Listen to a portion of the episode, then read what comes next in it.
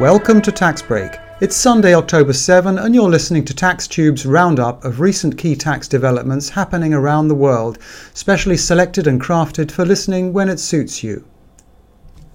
The Dutch 2018 budget includes some proposals for significant changes to the current dividend withholding tax regime.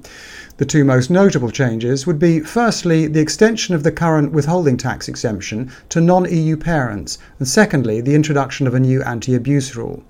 The extension of the current withholding tax exemption is aimed at improving the attraction of the Netherlands for foreign investment, while the anti abuse rule is intended to be in line with the new international tax treaty norms. The proposed exemption for non EU parents would be limited to where there is a tax treaty between the Netherlands and the parent's country of residence, and the treaty contains a dividend article. The anti abuse rule is framed as a principal purpose test and mirrors the corresponding test in the EU's Parent Subsidiary Directive and recently adopted Anti Tax Avoidance Directive. So the rule will only apply if obtaining the withholding tax exemption is a main purpose. However, the rule will not apply if the parent has sufficient substance, such as carrying on an active business, which has a functional relationship with the shareholding. But even intermediate holding companies can have the necessary substance if they satisfy a number of new conditions. The Dutch budget also proposes new withholding tax rules for hybrid parent entities, reflecting the hybrid provisions in the OECD's latest version of its Model Tax Convention, as well as rules that would bring certain Dutch cooperatives within the scope of Dutch withholding tax. After months of speculation, the US has issued new proposals for reforming its tax system. The proposals cover business taxation generally, individual taxation, and some specific provisions on international issues. While a lot of detail is still missing, the outline of the proposals is now becoming clearer. Perhaps the most significant change on business taxation would be a reduction of the corporate tax rate down to 20%. While this is not as low as the 15% previously put forward by President Trump, it would be a significant reduction when compared with the current 35%. Other business tax changes of note include allowing certain capital investments to be immediately expensed, the repeal of the alternative minimum tax, and a partial limitation of interest deductibility.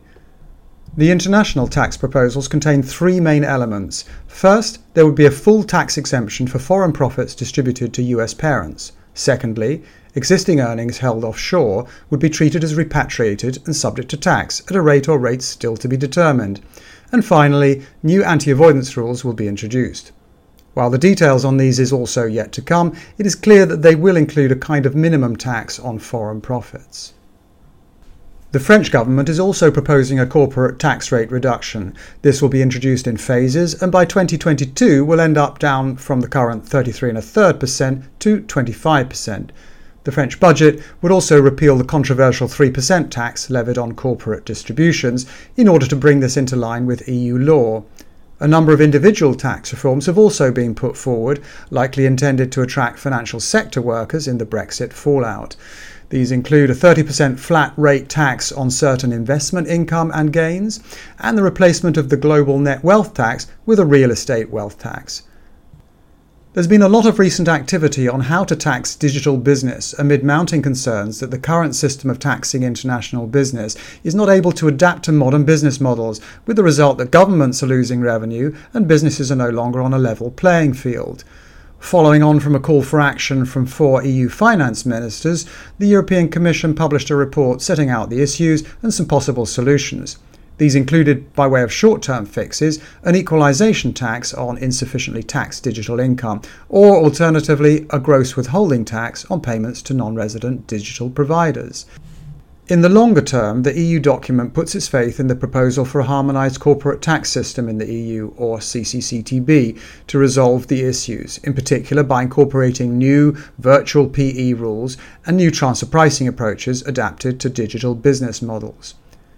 Finance ministers from around 10 member states have expressed support for the equalisation tax option, according to media reports, and a common understanding is expected to be reached in December. More or less at the same time as the EU discussion started, the OECD has requested public input on similar issues and is expected to issue an interim report in spring 2018.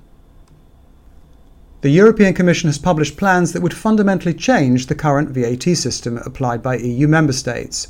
The proposals are aimed on the one hand at cutting back on VAT fraud and on the other at simplifying procedures for businesses. The central feature of the new VAT regime would be that sales of goods across EU borders would be taxed in the same way as sales within a single EU member state. That means that trades between businesses in different member states would no longer be exempt from VAT in the seller's jurisdiction. Administrative improvements will include aligning the declaration and payment processes for cross border business with the seller's local rules. Detailed legislative rules are expected to be drawn up for EU approval in 2018. The European Commission has ordered Amazon to repay 250 million euros plus interest that it claims Amazon should have paid in taxes on European sales made by the group through its Luxembourg subsidiaries. The legal basis for the decision is that the endorsement of the group's transfer pricing arrangements by the Luxembourg tax authorities infringed the EU state aid rules. These rules are designed to prevent individual member states distorting competition through granting benefits to some businesses but not to others. The transfer pricing arrangements for royalties paid by the Luxembourg company that operated Amazon's European retail business did not reflect market conditions, according to the Commission. As a result, a significant proportion of the EU sales revenue was stripped out of that company into another Luxembourg group entity that was not taxed on that income. That resulted in Amazon not being taxed on three quarters of its European sales profits, according to the Commission.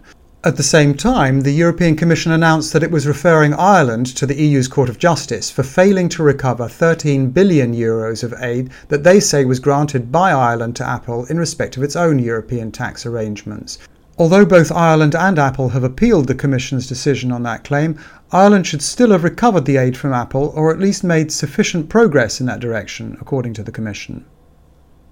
This was Barry Larking with the latest tax break brought to you by TaxTube. For more details on individual stories, just tap the links shown on your iPhone screen, and you can find out how to get the most out of listening on your iPhone, as well as more details on sponsorship, branding, or advertising by visiting us on taxtube.net.